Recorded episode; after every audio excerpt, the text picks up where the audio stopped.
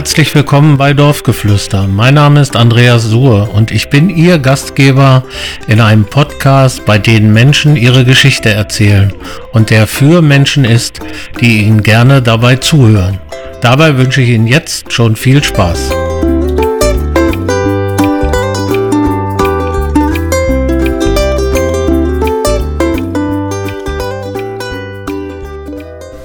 In dieser Folge von Dorfgeflüster freuen wir uns auf Armin Mecke, der sich in vielen Jahren, ja gar Jahrzehnten, in unterschiedlichen Positionen im Rat der Stadt Göttingen oder auch im Ortsrat für seinen Ort und dessen Belange eingesetzt hat. Liebe Hörerinnen und Hörer von Dorfgeflüster, auch heute haben wir wieder einen ganz besonderen Gast in der Sendung. Es ist Armin Mecke, der in vielen, vielen Jahren ehrenamtlich in ganz unterschiedlichen Positionen und Aufgaben für seinen Heimatort Holtensen wertvolle Arbeit geleistet hat. Und ich freue mich sehr, dass er sich heute die Zeit nimmt. Ich kenne Armin schon seit Kindertagen. Ich durfte ganz oft auf einem seiner hm. Trecker mitfahren, wenn Rübenblatt ge geholt wurde. Das ist auch schon ein paar Tage her. Und ich freue mich sehr, dass Armin sich heute die Zeit nimmt. Herzlich willkommen, Armin. Ich würde dich mal bitten, dich einfach mal vorzustellen. Ja, am 7.6.1938, also im Dritten Reich, also vor Beginn des Krieges, bin ich in der Theaterstraße Göttingen in einer Privatklinik geboren worden. Unser Wohnhaus, ja der ganze Hof in Holtensen, sah damals völlig anders aus und war auch völlig anders organisiert.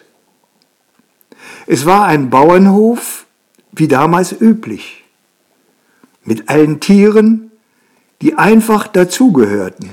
Fünf Pferde als Zuchttiere, Kühe, Rinder, Sauen, Ferkel, Maschweine, Hühner, Enten, Gänse, Puten und Schafe.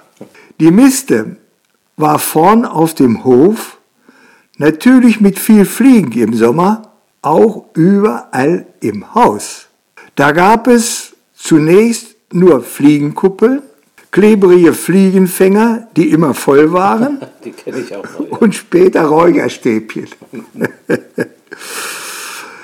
In der Kriegszeit wurde Schwarz geschlachtet, Rübensaft gekocht und auch Rübenschnaps gebrannt, sowie Rapsöl hergestellt und auch Schafwolle gekämmt.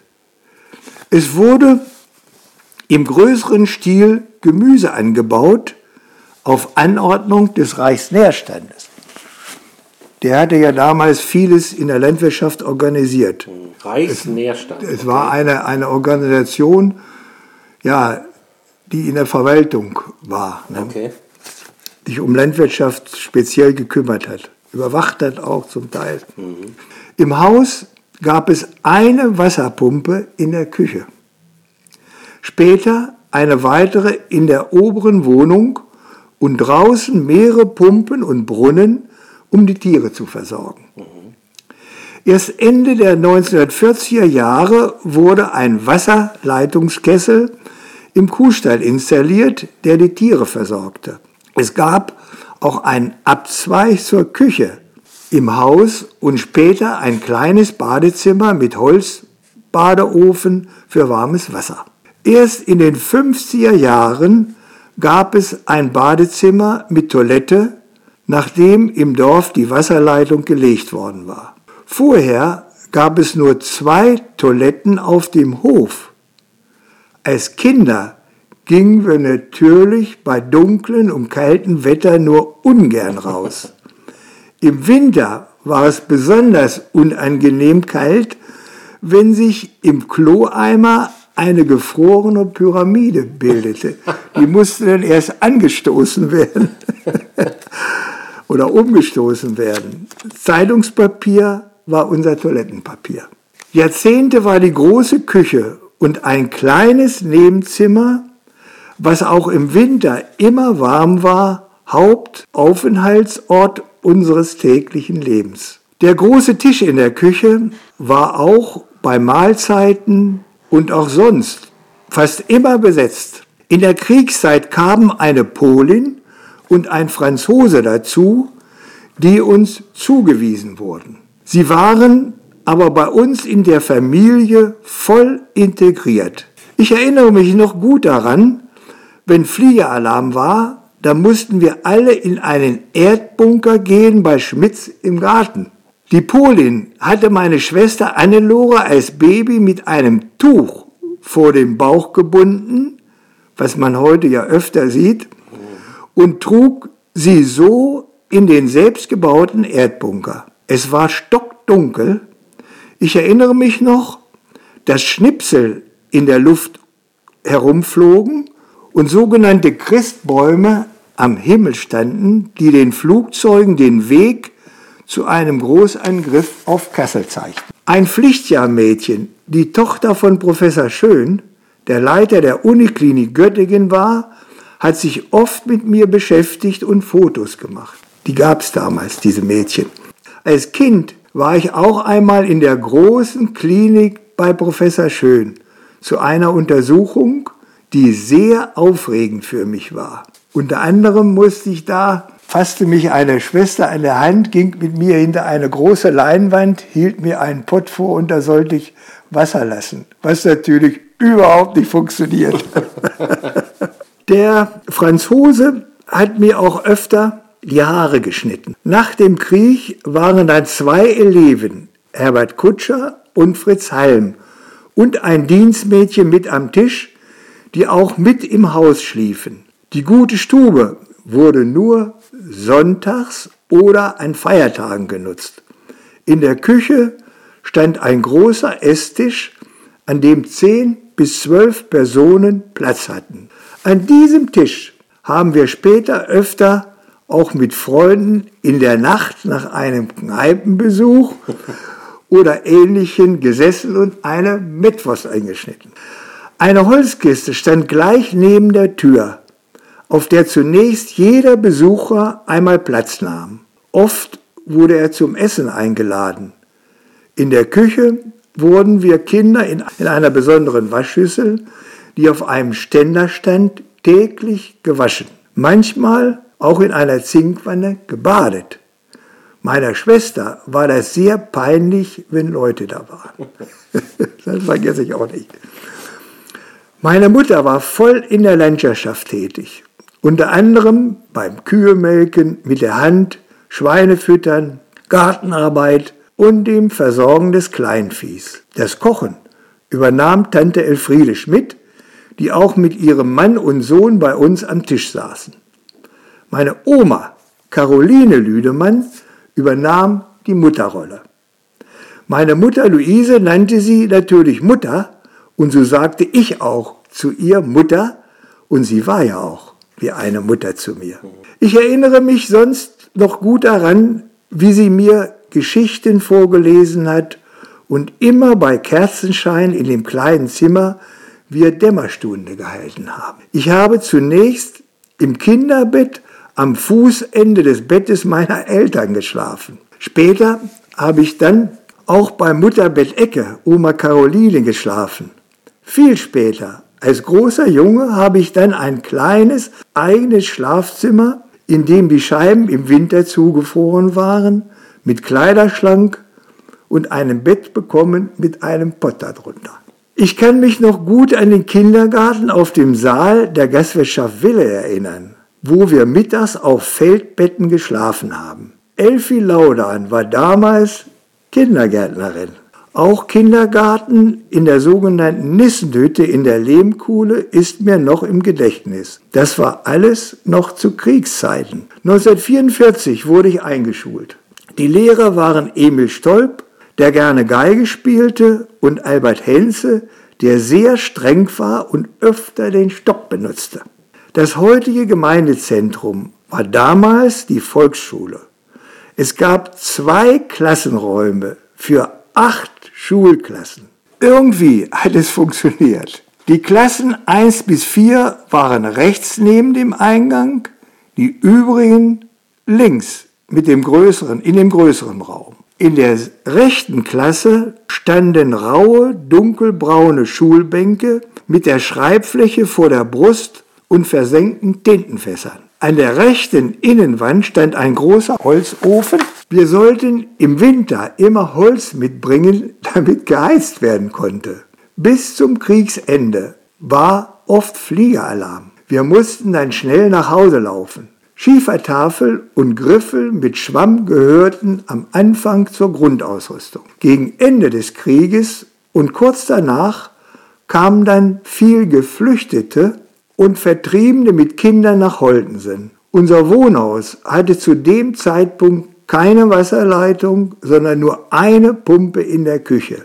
In dem ersten Stock gab es kein Wasser und auch keinen Abfluss. Im Gedächtnis geblieben ist mir noch eine Episode in der Kriegszeit. Mein Onkel Eduard Alborn, der den Hof am Kohlweg 5 auf der Ecke Kohlweg-Eisenbreite besaß, den ich später geerbt habe, war zunächst Sonderführer in der Landwirtschaft in Lettland bei Riga und dann als Soldat an der Ostfront als Funker. Wenn er am Heimaturlaub kam, wurde ich von meiner Oma fein angezogen und wir gingen, um ihn zu begrüßen.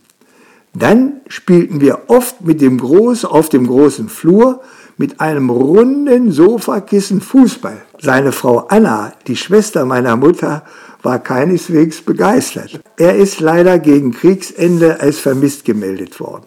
Im April 1945 haben die Amerikaner unser Dorf besetzt und sind mit Panzern durch das Dorf gerollt.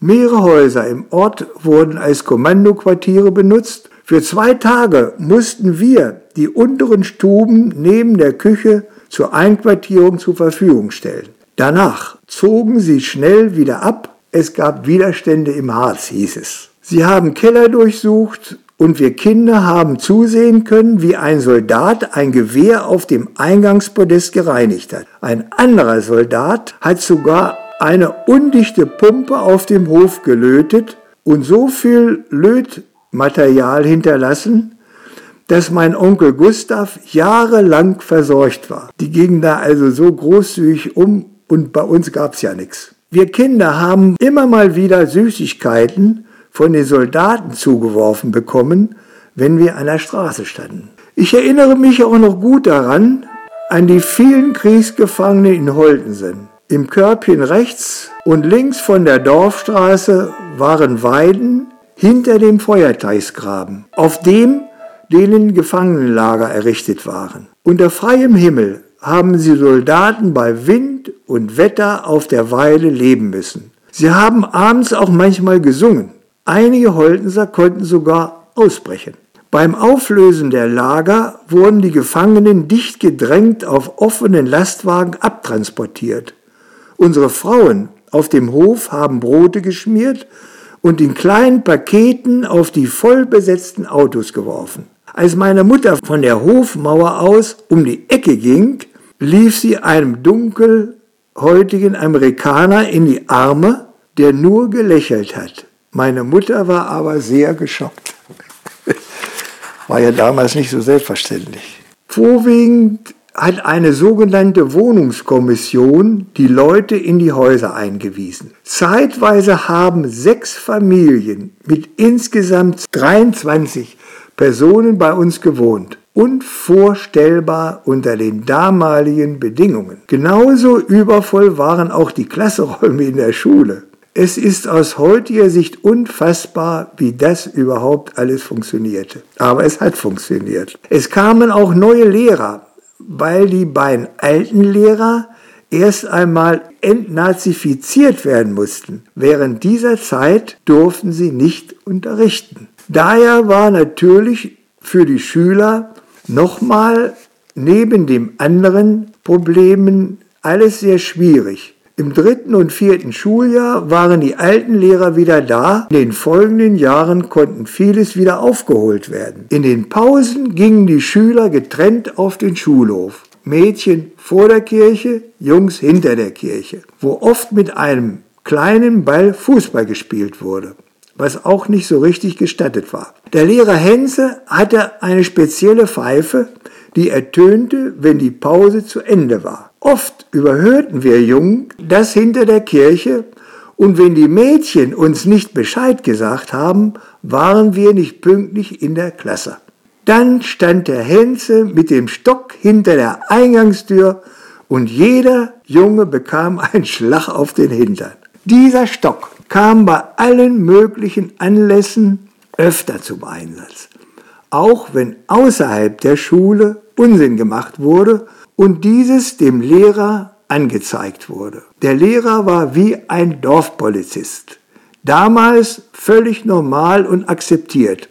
Ich glaube, es hat wohl auch keinen so richtig geschadet. Die alten Lehrer, die sich miteinander mit den Nachbardörfern kannten, standen immer im Wettbewerb, wer die meisten Schüler zur weiterführenden Schule nach Göttingen schickte. So konnte, wer wollte, bei Lehrer Henze als besonderes Angebot an einer Nachhilfe teilnehmen. Er stand immer gut im Vergleich mit den anderen Gemeinden da. Ja, wir waren immer gut drauf. Jo. Ich musste 1948 noch eine Aufnahmeprüfung am Felix-Klein-Gymnasium machen und auch noch Schulgeld bezahlen. Wir hatten in den ersten Jahren oft Kohleferien machen müssen, weil kein Brennmaterial da war. Schulspeisung wie Nudelsuppe und Kakao waren sehr beliebt. Essen war ja in der Zeit noch ein Problem, vor allen Dingen für die Städter. In den ersten Schuljahren war auch das Felix Klein Gymnasium völlig überfüllt, weil die Schüler des MPG noch bei uns untergebracht waren. Ich glaube, das lag daran, weil da wohl ein, ein Lazarett drin war. Mhm. War ein Platzproblem sozusagen. Ja, ja, Platzproblem.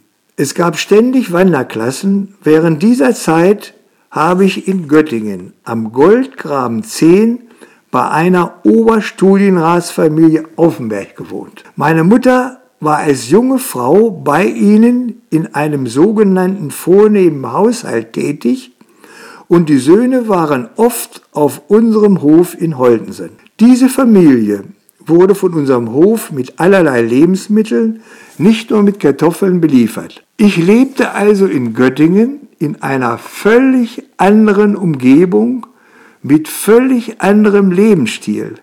Ich hatte mein eigenes Zimmer, überall Zentralheizung, Essen nach dem Gong und Schulaufgabenüberwachung. Schulweg zu Fuß circa 20 Minuten. Die erste Zeigeampel in Göttingen befand sich am Nabelkreuzung Wendler Straße, Theaterstraße. Das war die erste Ampel in Göttingen. Da musste ich immer vorbeigehen. Deswegen heute Fußgängerzone. Ja, heute Fußgängerzone, ja, ja. Damals war es ja Durchgangsstraße noch. Ein Student und ein Lehrer saßen immer mit am Tisch. Bei einem Kaffeekränzchen, vergesse ich auch nie wieder, mit Freunden von Frau Aufenberg habe ich mit dem Löffel ein Stück Kirschkuchen auf das hellblaue Kostüm einer Apothekerin geschossen. Ich war sehr verlegen, habe mich entschuldigt aber sie war trotzdem sehr freundlich und gelassen. Der Student hat mir den Komponisten Bach näher gebracht, so dass ich heute noch gern Orgelmusik höre. Ich habe die erste Bundestagswahl am Radio mit Herrn Aufenberg damals schon gehört, als Adenauer mit seiner eigenen Stimme zum ersten Bundeskanzler gewählt wurde. Er ist mit einer Stimme Mehrheit gewählt worden. Das ist mir damals schon bewusst geworden durch Aufenberg. Mit dem kleinen Hund der Familie Aufenberg bin ich regelmäßig spazieren gegangen. Frau Aufenberg habe ich zum Reitstall an der Wiener Straße begleitet. Sie saß im Damensattel und ich habe dann die Pferde gefüttert. Am stumpfen Biel war zu der Zeit auch noch ein Badehaus, in dem ich schwimmen gelernt habe. Theaterbesuche, Kinobesuche standen oft auf dem Programm und vieles mehr. Es war also ein totales Kontrastprogramm im Vergleich zu Holtensen. Das prägt einem natürlich auch. Während dieser Zeit bin ich aber immer wieder mal wieder am Wochenende nach Holtensen gefahren, oft mit dem Bus bis zur Haltestelle am sogenannten Birnbaum am Stadtrand beim heutigen Zuckerrübeninstitut und dann zu Fuß am Rand der Landstraße nach Holtensen, wo ein völlig anderes Leben stattfand und auch mit einem ganz anderen Geruch. Durch die vielen Tiere den ich vorher nie so wahrgenommen hatte. Als ich in der neunten Klasse war, starb Herr Aufenberg, der mir geraten hatte, als zweite Fremdsprache Latein zu nehmen, weil er war ja humanistisches Gymnasium und unbedingt wollte, dass ich Abitur machen sollte. Aber als ich in der zehnten Klasse war, also meine mittlere Reife hatte, sagte mein Vater, du musst jetzt nach Hause kommen. Ich brauche deine Unterstützung. Schon im letzten Schuljahr bin ich viel in Holtensen gewesen und mit dem Fahrrad zur Schule gefahren. So wie es mir die Schule erlaubte, habe ich im Betrieb mitgeholfen. Ich habe mit Pferden Flügen gelernt. Mein Vater hatte den Betrieb gut geführt, durch eine sehr schwierige Zeit. Aber es fand ein totaler Umbruch in der Wirtschaft statt. Der Neuaufbau nach dem Kriege, besonders nach der Währungsreform, nahm Fahrt auf und die Arbeitskräfte in der Landwirtschaft wurden knapp. In dieser Zeit ging einer der Eleven nach Holzhenke, Pritzheim war das damals, und der andere wurde später in der Kneipe zum Bergbau abgeworben. Kutscher Herbert. Kutscher Herbert.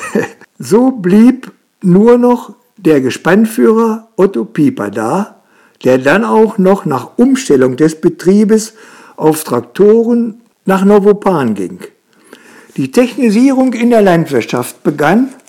Bislang wurde alles mit Pferden geackert. Jetzt war eine Modernisierung mit Schlepper und neuen Maschinen notwendig. Das war aber nie das Ding meines Vaters.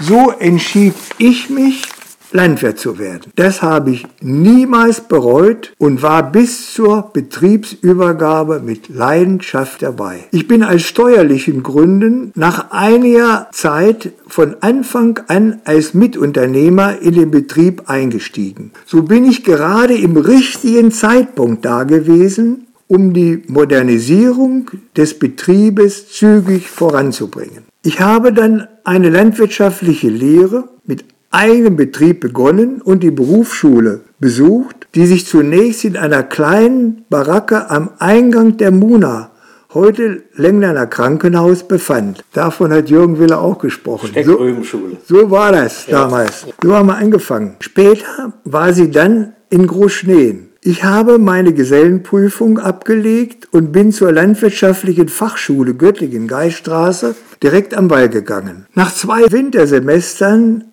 habe ich die Schule mit einem sehr guten Abschluss verlassen. Später habe ich dann eine Landwirtschaftsmeisterprüfung abgelegt nach einer entsprechenden Ausbildung. Ein Mann hat mich in meinem weiteren Leben besonders beeinflusst. Ich hatte ein sehr gutes Verhältnis zu meinem Betriebswirtschaftslehrer und Direktor der Landwirtschaftsschule, der gleichzeitig als CDU-Mann stellvertretender Landrat im Landkreis Göttingen war. Die Gemeinde war ja damals noch selbstständige Gemeinde und so kommunalpolitisch im Landkreis. Göttingen, dieser Mann hat in der Landwirtschaftsschule zu uns Schülern immer gesagt, wir Bauern sind in diesem Land nur eine kleine Minderheit. Geht in die Politik, damit ihr euch Gehör verschafft und bildet euch weiter. Das ist mir immer im Kopf geblieben. Wer, wer war da der stellvertretende Landrat Armin? Dr. Bonnekamp. Der Landrat war Lothar Kurt. Lothar Kurt. SPD-Mann, ja. der war ja hier oft auch auf der Kirmes. Mhm. Und war ein spezieller Freund von mir. Bildet euch weiter. Maria Spring existierte damals schon eine ländliche Volkshochschule, die schon während der Schulzeit in der Landwirtschaftsschule oft besuchte, um das Allgemeinwissen und neue Entwicklungen kennenzulernen. Eine wichtige Bildungseinrichtung für mich war auch die Evangelische Akademie in Lockum, wo ich oft Gast war. Hier wurden von Wissenschaftlern, Politikern, Kirche und Landwirten Probleme und vor allem für mich interessante Weiterentwicklung der Landwirtschaft diskutiert. Für mich war es ganz wichtig, daraus die Schlüsse zu ziehen, was bedeutet das für deinen Betrieb, um vor Ort die richtigen Entschlüsse daraus zu ziehen. Das traf auch für Maria Spring zu. In Locum vergesse ich eine Situation nie. Auf einer Veranstaltung über Kooperationen in der Landwirtschaft wurde diskutiert, war auch der damalige Landwirtschaftsminister Bruns SPD dabei. Wir kannten uns gut und plötzlich sagte er in einer Diskussion, da hinten sitzt jemand, der zur aus Erfahrung dazu etwas sagen kann. Dann musste ich nach vorne und habe den Maschinenring und von meiner Kooperation mit Friedel Wissler im Betrieb berichtet. Das war sehr aufregend für mich, weil ich ja auch noch unerfahren vor so einem war, vor so einem Publikum, Publikum. zu sprechen. Ja. ja. Das erste Mal, als ich im öffentlichen Bereich eine Aufgabe übernommen hatte, war als zweiter Kassierer bei den Junggesellen 1956 mit 17 Jahren. Danach war ich drei Jahre zweiter Vorsitzender unter Klaus Kellner und Heinz Siechmann nach Heinz Siechmann war ich drei Jahre lang erster Vorsitzender der Junggesellen bis 1963. In diesen Jahren habe ich immer vom Erntewaren eine Kirmesrede gehalten. Es war damals so üblich. Die Kirmes wurde damals noch im Dorf gefeiert. Auf zwei Seelen, in zwei Gastwirtschaften, Schocke und Wille. Am zweiten Tag auf einem Saal und nach dem Frühstück war sogar noch ein Tanzabend. Das war natürlich alles sehr anstrengend. Es war also auch zwei Kapellen nötig. Eine Luftschaukel oder Karussell, Schießbuden und andere Stände standen auf dem Tee. Die Lengdener Straße war dann gesperrt. Es war immer ein hartes Ringen, die Kosten durch Eintrittsgelder und Standgebühren zu finanzieren, sowie Spenden für das Kinderfest am zweiten Kirmestag auf dem Sportplatz zu sammeln. Eine neue Fahne musste auch noch angeschafft werden. Es wurde immer ausgiebig und lange gefeiert. Oft gab es auch eine Kirmes-Nachfeier, eine Dankesveranstaltung für die Umzugsteilnehmer und für die Leute, die die Kirmes mit Fahrzeugen oder anders unterstützt haben. Auf den Kirmesversammlungen und Vorstandssitzungen wurde immer schon einmal vorgefeiert und das auch kräftig. Das hat sich, glaube ich, nicht verändert. Hm? in Holten sind ist nach wie vor. Ja, genau, genau. und das nach wie vor so gelebt. Auch eine gute Tradition. Und nun die Gründung des Maschinenringes. Um durch eine eigene Mechanisierung stark gestiegene Maschinenkosten zu senken, wurde im Jahr 1965 der Maschinenring Göttingen gegründet. Hier sollten die Maschinen überbetrieblich eingesetzt und die Kosten bargeldlos verrechnet werden. Herr Dr. Bonnekamp sagte zu mir, und du wirst der Vorsitzende. In den Vorbereitungsgremien saßen aus allen Bereichen der Landwirtschaft Prominente, aus den Organisationen und Landwirte, unter anderem auch Herr Bruns. Ich weiß nicht, ob er da schon Landwirtschaftsminister war. Kann ich im Moment nicht so genau sagen mehr. Dr. Bonnekamp, Götz von Uhlenhusen, Herr Grottendiek und viele andere. Bis auf wenige Teilnehmer hätten alles meine Väter sein. Ich war 1965 27 Jahre alt und wurde auf der Gründungsversammlung im Lokal Deutscher Garten, Rheinhauser Landstraße, in Göttingen zum ersten Vorsitzenden gewählt. Wir hatten nach einigen sehr schwierigen Jahren eine großartige Entwicklung gemacht zum Nutzen der Landwirtschaft. Fast 40 Jahre bis zur Übergabe meines Betriebes an Kai war ich der Vorsitzende. In dieser Zeit habe ich auch in der Landberatung Göttingen den Beratungsring 1 mit Geschäftsführer Grottendiek für viele Jahre geführt. Für kurze Zeit war ich auch noch Vorsitzender für den Zusammenschluss der einzelnen Ringe der Landberatung Göttingen. Wir hatten fünf Ringe und die hatten dann nochmal so eine Organisation, äh, die für sie ja so manche Dinge abgewickelt hat. So, nun kommt die Kreissparkasse. Im Jahre 1964 mussten im Verwaltungsrat der Kreissparkasse Göttingen ein Posten von einem verstorbenen Landwirt besetzt werden, weil damals möglichst alle Sparkassen relevanten Berufsgruppen in diesem Gremium vertreten sein sollten. Herr Dr. Bonnekamp schlug auch mich vor, und ich wurde berufen. Das war ein guter Mentor für Sie. Ja, ja, ja, ja. Beziehung, ne? Ohne das hätte ich doch gar nicht diesen Zugang gehabt. Mhm. War doch gar nicht möglich gewesen. Und weil ich in der Schule eben ja schon gut war, und da hat er natürlich gesagt, der ist der Richtige. Bis 1973, solange die Gemeinde dem Landkreis angehörte, bin ich in diesem Gremium tätig gewesen. Ich war auch noch Stellvertreter im Kreditausschuss und hatte aber insgesamt einen völlig neuen Einblick in die wirtschaftliche Situation allgemein und die wirtschaftlichen Zusammenhänge. Sehr, sehr interessant, das kann ich immer wieder sagen. Diese Tätigkeit brachte auch eine wunderbare Veränderung in meinem Leben mit sich. Kann mir schon vorstellen, was ja, ja, interessant. Ich war zu der Zeit noch Junggeselle. Jedes Mal, wenn ich zu einer Verwaltungsratssitzung kam, ging ich im ersten Obergeschoss in der Hauptstelle an der Wiener Straße an der Wertpapierabteilung vorbei, wo mir besonders eine hübsche blonde Frau auffiel. Wir grüßten uns immer freundlich, mehr nicht. Im letzten Jahr der Wahlperiode wurde der Verwaltungsrat wie üblich vom Betriebsrat zu einem Betriebsausflug eingeladen. Ausgerechnet an diesem Tag wurde Vater Hermann 70 Jahre sodass ich eigentlich zu Hause bleiben wollte. Landrat Lothar Kurt, ein guter Freund von mir, der Vorsitzende des Verwaltungsrates, sagte zu mir, das ist die letzte Ausfahrt für uns beide. Komm doch bitte mit. Nach Absprache mit meinem Vater tat ich das dann auch was mein Leben sehr verändert. Ich will es kurz machen. Nach dem Essen und Tanz im Saal mit Vorstandsfrauen ging ich mit Lothar Kurt in die sehr gemütliche Kellerbar. Wir wollten gerade wieder losgehen. Da stand plötzlich diese hübsche blonde Frau neben mir und bat ihren Chef, Herrn Gieseler, den ich auch gut kannte, stellen Sie mir doch bitte diesen jungen Mann mal vor. Die war ja immer sehr aktiv.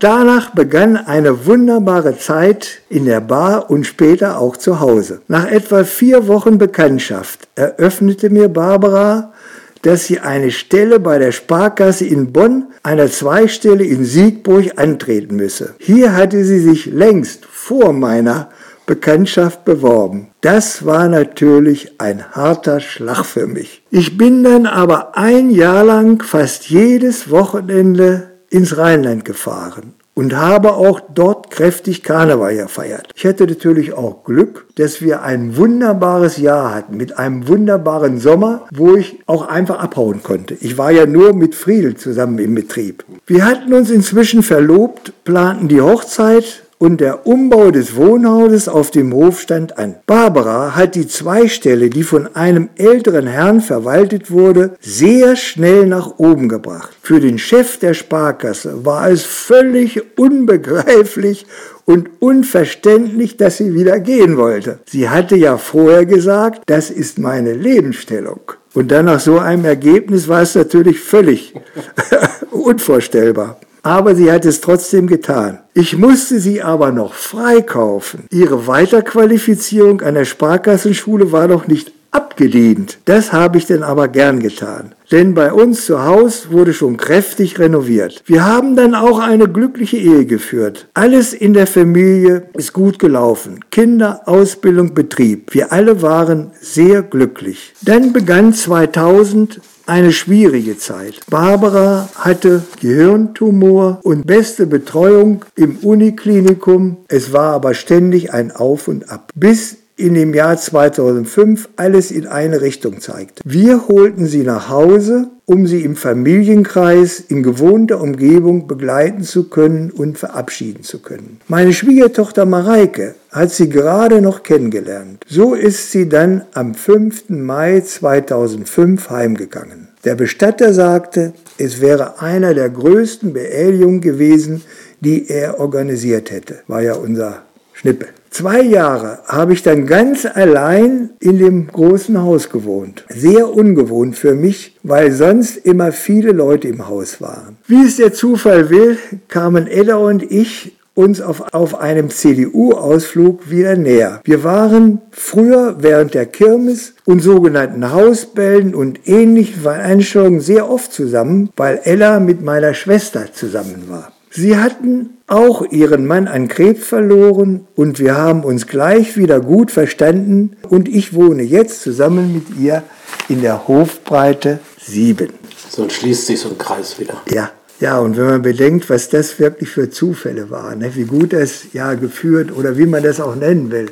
Es gibt da jemanden, der steuert das. doch manchmal steuert. Ne? Und das merkt man hier so ganz deutlich. Nun kommt die Politik. Die Worte von Dr. Bonnenkamp, Landwirte engagiert euch, habe ich 1964 umgesetzt. Es gab zu dem Zeitpunkt keine CDU in Holtensen, auch wahrscheinlich keine Parteimitglieder, da die Partei erst neu gegründet wurde. Sie wurde ja nach dem Krieg erst gegründet. Es gab SPD, DP, BHV, Bund Heimatvertriebener. Ich trat in die CDU ein, damit wir eine CDU-Liste aufstellen konnten für den Gemeinderat. Ich war damals 27 Jahre, der jüngste überhaupt. Die Kandidaten, auch in der SPD, hatten fast alle meine Väter sein können. Auf der Liste stand ich natürlich hinter den älteren Männern auf der CDU-Liste. Ne? Mein Vater war auch noch dabei. Ich habe aber damals die meisten Stimmen in der CDU bekommen und auch mein Vater wurde noch einmal in den Gemeinderat gewählt. So waren zwei dabei dabei. Horst Henze war nebenberuflich Gemeindedirektor, Friedrich Herwig Bürgermeister und ich war mit den beiden im Verwaltungsrat der Gemeinde. Dieser Rat verwaltete damals noch die Verkopplungsinteressentenschaft, die die Feldwege und Gräben besitzt und unterhält. Der Gemeinderat tagte oft in der großen Schulklasse im heutigen Gemeindezentrum ohne Gäste, saß keiner dabei. In der Wahl 1978 wurde ich zum Spitzenkandidaten, also 64 habe ich angefangen, 78 war die, und da kamen dann Karl Wille und die Jüngeren dazu und, und Heinz Siechmann. Die Wahl war, war ich Spitzenkandidat der CDU und wurde dann auch stellvertretender Ortsbürgermeister. Wir besuchten damals schon zu besonderen Geburtstagen und Feiertagen die Bürger von Holtensen. Die Baugebiete hinter den Höfen und dann auch im Körbchen wurden auf den Weg gebracht. An einem Umlageverfahren zur Grundstücksregelung durch vom Katasteramt war auch ich beteiligt. 19 war, glaube ich, der Verwaltungsrat insgesamt. 1973 wurde dann die Eingemeindung in die Stadt Göttingen oder der Zusammenschluss mit anderen Dörfern bei uns heftig diskutiert. Wir haben lange darüber diskutiert, ob man nicht lieber mit den anderen Dörfern oder nach Göttingen. Aber der Gemeinderat hat sich, hat sich klar für Göttingen entschieden. Ich aber auch dafür weil damals schon engere Beziehungen auf allen Ebenen zu Göttingen vorhanden waren. War ja auch sinnvoll. 1973 wurden wir eingemeindet. Der Gemeinderat wurde zum Ortsrat. Ich blieb aber immer stellvertretender Ortsbürgermeister bis zu meinem Ausscheiden 2006 aus dem Ortsrat. Ich war also insgesamt 42 Jahre in der Kommunalpolitik in Holtensen tätig. Da kann man mal von ehrenamtlichen Engagement sprechen. ja, wirklich. Da müssen einige noch ja, ein paar Jahre dranhängen, um das ja. mal zu toppen oder zu schaffen. Du, und ich weiß gar nicht, wie ich das alles hingekriegt habe. Wir hatten ja, ich war ja mit Friedel Wissler in der, Re in der Hauptzeit ja zusammen. Wir haben ja nachher erst die größere Gemeinschaft gegründet, wie ich das alles organisiert habe. Und das war schon ist schon sehr anstrengend. Wir hatten ja nachmittags äh, Ratssitzungen, Ausschussaussitzungen, Arbeit unterbrechen und dann dahin duschen und, und dann oder und ja, was auch immer. Wenn, nachher, nachher ja mitunter. Ne? Und aber Friedel hat das alles gut äh, mitgetragen. 1973 würde ich von dem Göttinger CDU angesprochen, für den Stadtrat zu kandidieren. Hier in Holtensen hatten wir immer ein gutes, konstruktives Verhältnis der Parteien und Personen im Rat. Mein Prinzip war immer, Parteien sollen die Bürger nicht auseinander dividieren, sondern gemeinsam für die Bürger da sein. So habe ich meinen Konkurrenten damals von der SPD Friedrich Herwig vor meiner Zusage gefragt, ob es sinnvoll wäre, zu kandidieren. Wir müssten doch für Holtensen genug Stimmen bekommen, um wenigstens einen Kandidaten in den Rat zu schließen. Der sagte sofort, Junge, du kandidierst, wie komm mit beide Und so war es dann auch. Wir sind beide reingekommen. Wir sind dann immer gemeinsam mit meinem Auto zu den Ratssitzungen gefahren und haben oft nachsitzen müssen mit Verwaltungsleuten und Ratsherren. Da war man ja gut drauf vorbereitet, auch darauf. Das alles hat uns immer wieder durch unsere totale Einigkeit gegenüber der Verwaltung geholfen, eigentlich alle wesentliche Dinge für Holtensen zu erreichen. Die Fertigstellung der Mehrzweckhalle, die Umgehungsstraße und vieles andere. Ein typisches Beispiel möchte ich ganz kurz erwähnen. Nach einer Ortsratssitzung in der Gastwirtschaft Wille war der Oberstadtdirektor Fieten und sein Kämmerer auch dabei. Sie hatten es natürlich noch nie erlebt, dass man unvorhergesehen am späten Abend ein ausgiebiges Vesper in der Essecke bei Meckes angeboten bekommt. Am anderen Tag kam für meine Frau von Herrn Fieten ein Dankeschön, ein großer Blumenstrauß an. Einige Zeit später berichtete in der CDU-Fraktion der Vorsitzende Herr Rathmann, er habe noch nie einen Kämmerer erlebt, der so vehement im Finanzausschuss für Bestecke und Geschirr gekämpft hat. Genau das fehlte aber in der Oldenser Bierzweckhalle. Und da sagte, Kleine Dinge haben manchmal große Wirkung. Das sage ich dir jetzt gleich. Wir waren es gewohnt, fair und respektvoll mit der Verwaltung umzugehen und allen anderen umzugehen und haben oft geräuschlos viel erreichen können. Besser als manche andere größere Ortsteile, die große politische Anträge im Rat vortrugen und selbst sich nicht immer einig waren. Das war unser Prinzip. Das hatten wir wirklich ja, in den, in den, Genen drin ja. und gelebt. Und ihr habt es weitergegeben, das muss man und, ja ganz, ja. das ganz wichtig ist. Und das muss ich dir ganz ehrlich sagen, da freue ich mich wirklich drüber, dass das, was wir aufgebaut haben, vor uns, waren sie sich nicht ganz so einig. Es waren andere Persönlichkeiten drin. Es wurden natürliche Gegensätze im Ort, die es ja immer gegeben hat, die früher waren die manchmal ausgeprägter als heute. Und ähm, insofern freue ich mich wirklich darüber, dass das sich so total weiter fortsetzt. Und das ist ein ganz großer Vorteil für unseren Ort.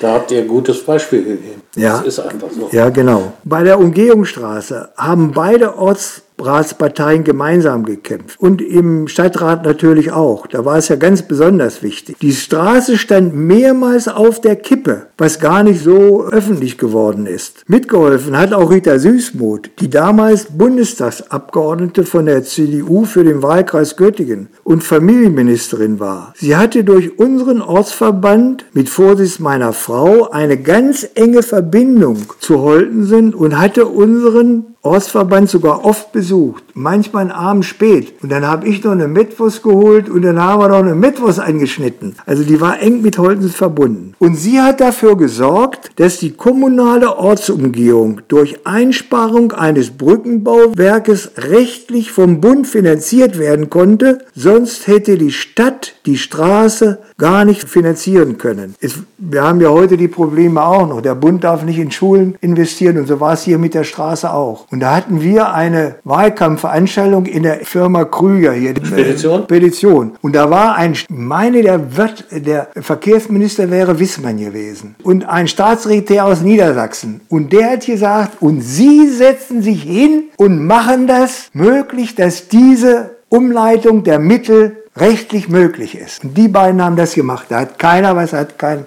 Karl Wille auch nichts von gewusst, sondern das, das war unsere Sache. Ne? Und die beiden Staats, die haben das gemacht, dass der Bund Zuschüsse in die Umgehungsstraße geben konnte. Ne? Weil das ist sonst nicht möglich.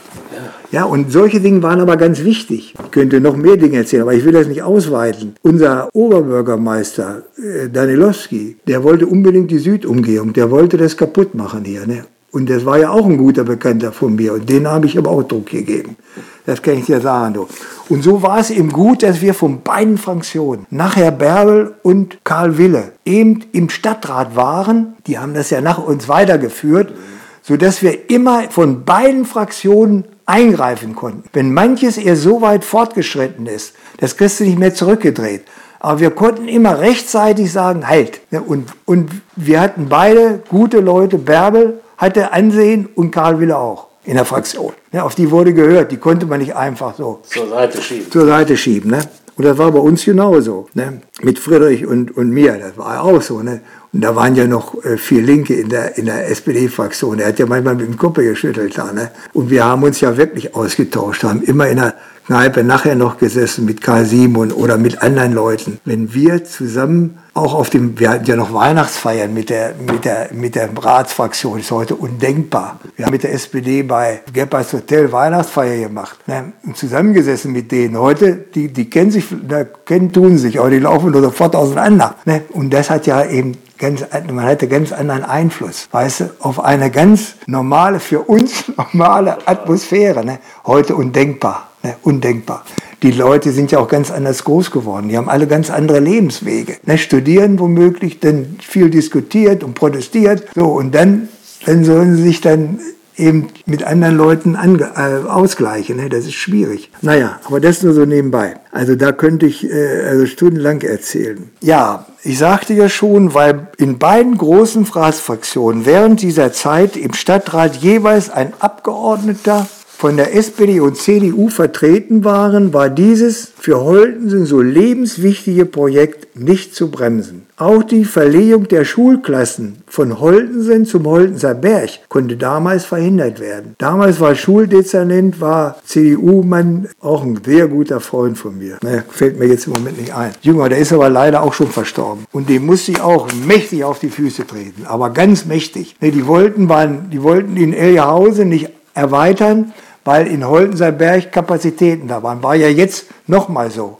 Jetzt in dieser Zeit. Ja, wollte gerade sagen. Das ja, ja, aber es war damals das erste Mal. Und wie gesagt, da war, war ich in der Fraktion und dann hast du ja, und er war Schuldezernent, da hast du ja anderen Zugang. Ne? Und, aber der wollte auch erst nicht, ne? Aber da kam er nicht von.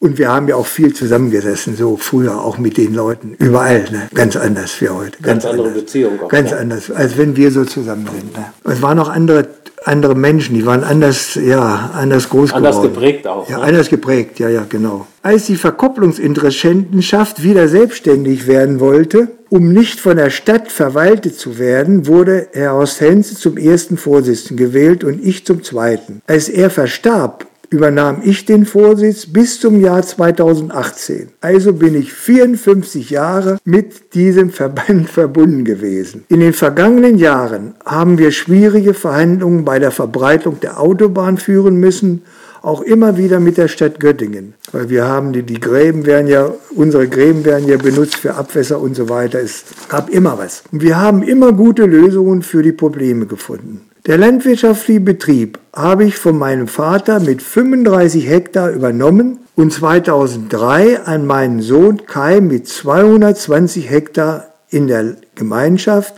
übergeben. Die Landwirtschaft hat sich in den Nachkriegsjahren bis heute grundlegend verändert. 1970 habe ich die erste Betriebsgemeinschaft im Kreis Göttingen mit reinem Ackerbau mit Friedel Wissler gegründet. Dann folgte nach einer Vergrößerung um weitere fünf Betriebe, die ihre landwirtschaftliche Flächen und manche auch ihre Arbeitskraft eingebracht haben. Die Gemeinschaft erstreckt sich über mehrere Dörfer. Sie bewirtschaftet heute eine Fläche von 500 Hektar. War so wie Hardenberg früher. Mit dem Geschäftsführer Kai Mecke. Seit 1983 haben wir im Betrieb Erdbeeren angebaut. Das habe ich noch alles gemacht. Zunächst wurden sie vorwiegend zum Selbstpflücken angebaut, aber dann auch an Verkaufsständen, Bäckereien und Geschäfte geliefert. Nun kurz zu meiner Familie. Zu meiner Familie gehören meine Tochter Cora mit ihrem Ehemann Frank und ein Enkel Mino. Kurot ist Ärztin, auch mit Doktortitel, wie sich das gehört, und wohnt mit ihrer Familie in der Nähe von Kassel. Mein Sohn Kai führt mit seiner Frau Mareike den landwirtschaftlichen Betrieb. Sie haben drei Jungs, die mir sehr viel Freude bereiten. Ja, ganz allgemein kann ich sagen, ich fühle mich hier sehr wohl in Holtensen, wo ich aufgewachsen bin, wo ich einige Dinge mitgestalten konnte und der dörfliche Charakter und der gewachsene Zusammenhang und das unkomplizierte offene Umgang miteinander macht das Leben in diesem Ort angenehm. Ja, und das Wichtigste ist für mich immer, dass wir in der Familie mit Freunden, mit Nachbarn und auch mit allen anderen mit wem auch immer, Bekannten, friedlich, glücklich und mit gegenseitiger Achtung zusammenleben können. Das ist immer mein Hauptlebensziel. Und ich fühle mich wohl hier, wie gesagt, ich bin dem Alter entsprechend relativ gesund und freue mich auf viele schöne gemeinsame Jahre mit Edda. Ja, Armin, ein, ein sehr bewegtes Leben. Du hast viele Fragen schon, die ich mir so notiert hatte, beantwortet. Da merkt man, welchen Weg du gegangen bist, weil du, weil du dich auf diese Dinge vorbereitest. Das war sehr vorbildlich, muss ich sagen. äh, super interessant. Vielen, vielen Dank dafür. Ich gucke jetzt mal auf meinen Zettel, ob es sich noch, ob es noch Fragen gibt von meiner Seite. Habt ihr denn früher, Jürgen Wille hatte ja mal so ein paar Dinge erzählt. Habt ihr denn früher auch so Dinge ausgefressen wie Jürgen? Oder warst du eher durch deinen Weg nach nein. Göttingen warst du aus diesen Klicken ja dann ein bisschen raus, oder? ja, wir haben auch ähnliche Dinge gemacht. Ich vergesse, eine Sache vergesse ich nie. Einmal wurde ja auch oft gesungen. Wenn man nach Hause kam, wurde gesungen und dann war Lütje manchmal dabei. Und der Dorfpolizist. Der Dorfpolizist. Und da musste ich zahlen, weil ich damals schon ein bisschen Gehalt gekriegt hatte. Alle anderen nicht, die war, gingen wohl noch zur Schule oder weil, weil ich schon ein gewisses Einkommen hatte. Okay. Musste ich schon eine, ja, eine Ordnungswidrigkeit oder was auch immer. Dann erinnere ich mich noch daran, da haben wir nach einer Feier bei Willy Linde, wir hatten damals ja schon eine gewisse Zusammenarbeit, aber ich war da wohl noch sehr jung und da haben wir mal die ganzen Schweine rausgelassen. die ganzen Schweine rausgelassen, die liefen auf der Straße rum. Die lief, und war ja damals noch nicht viel Verkehr, war ja nachts sowieso. Und da wurden natürlich alle möglichen Leute verdächtigt. Alle Leute, ob das nun Fonks war oder alle möglichen Leute, aber nur nicht ich die hat man das nicht, nicht oder? Die hat man das nicht Da ist keiner drauf gekommen. Da ist keiner drauf gekommen. Ist heute auch verjährt. Ist heute verjährt und äh, solche Dinge sind natürlich auch passiert, ja. aber nicht in dem Umfang, ja. wie das die Leute gemacht haben. Und das war aber dann alles in der Zeit, als ich dann schon hier war. Mhm. Also mit 16, 17, 18, nach der Schulzeit. Also, dass man da schon ein bisschen mehr machen konnte. Und wir haben auch mal Rohre in den Graben. Der Graben, als der verrohrt wurde, da haben wir mal die Rohren auch in den Graben geschubst, die ließen sich durch, waren sehr große Röhren. Und solche Dinge haben wir dann schon mal gemacht. Oder dann auch die ähm, Jürgen Wille erzählt hat, da war ich auch mit dabei. bei Kochs Erika Dinges, ich habe zwar nicht, nicht bei, den, bei den Dinges mit angefasst, aber so einen Schneeball mit reingeworfen. ja, schöne Zeiten. Schöne ja, schöne Zeit. Zeiten. Ja, da war also unheimlich viel los. Und ich kann mich noch auch gut an die Zeit erinnern. Wir hatten ja immer auch so Klicken, Oberdorf, Unterdorf. Oder ich könnte noch viel erzählen mit Weltreisen, aber das fangen wir gar nicht erst an. Obwohl das ja auch äh, ein wichtiger Teil ist, wenn man so in allen Kontingenten in Amerika, Australien, Südafrika und, und im Ostblock gewesen ist, damals noch unter Tito, Ne, da war das noch ganz andere Situation, wenn man das so erlebt haben. Das war schon wirklich, ja, das hat einen alles mitgeprägt und gibt einen den Hintergrund, auf dem man dann auch die Situation vor Ort besser einschätzen kann. Und das hat mir eigentlich sehr viel geholfen. Da die in Lockum da und auch Maria Spring, auch alles so. Und DLG, ich habe ich hab meine Auszeichnung, hier, äh, weil ich so ein guter Schüler war, habe ich einen, wurde ich da als Mitglied auf DLG Deutsche Landwirtschaftsgesellschaft die hat dann immer die Guten aufgenommen, befördert und beitragsfrei gelassen, ne, eine ganze Zeit lang. Aber heute bin ich da aber noch drin und zahle Beitrag. Und solche Dinge, die, äh, die, das ist ja das Entscheidende, dass du einmal auf diesem richtigen Weg bist. Weißt du, wenn mir nie einer gesagt hätte, du musst dich weiterbilden und du hättest das nie gemacht, dann waren wir nicht da, wo wir heute sind. Kann ich gut nachvollziehen. Du hast es ja auch sehr plakativ geschildert, ja. welchen Weg du da ja. gegangen bist. Und ja, da kann man dann gut nachvollziehen, welche Auswirkungen das auf dich hat und auch auf euren Betrieb. Ja, natürlich, so. natürlich. Wäre nie. Wir wollten, wurden noch damals noch, als die Gemeinschaften, ja, das sind ja Kommunisten, da war ja noch hier, die, die drüben noch Landwirtschaft organisiert, ne, die ja nun gar nicht wissen, warum das war, sondern wir wollten ja die Selbstständigen erhalten und, und, und nicht, und nicht machen. Ne? Und das war schon eine äh, ganz schöne, äh, eine völlig andere Zeit. Ne? Ja, fein. Dann wünschen wir dir, oder ich in dem Fall sage vielen Dank für das tolle Gespräch. Gern. Bleib gesund. Gern. Bleib so vital, wie du bist. Ja, ja, ich gebe mir Mühe. Und letztes Jahr konnten wir, wir haben ja so eine schöne Tradition, auch mit, mit meinem Vater, mit Bernd, das war ja. Frühstück immer mal ein Bier miteinander ja. trinken. Letztes Jahr ist es ausgefallen. Ausgefallen. Wollen wir mal hoffen, dass es in irgendeiner Form in ja. diesem Jahr wieder möglich ist. Du, da freue ich mich jetzt schon drauf. Amen. Vielen Dank. ja, danke.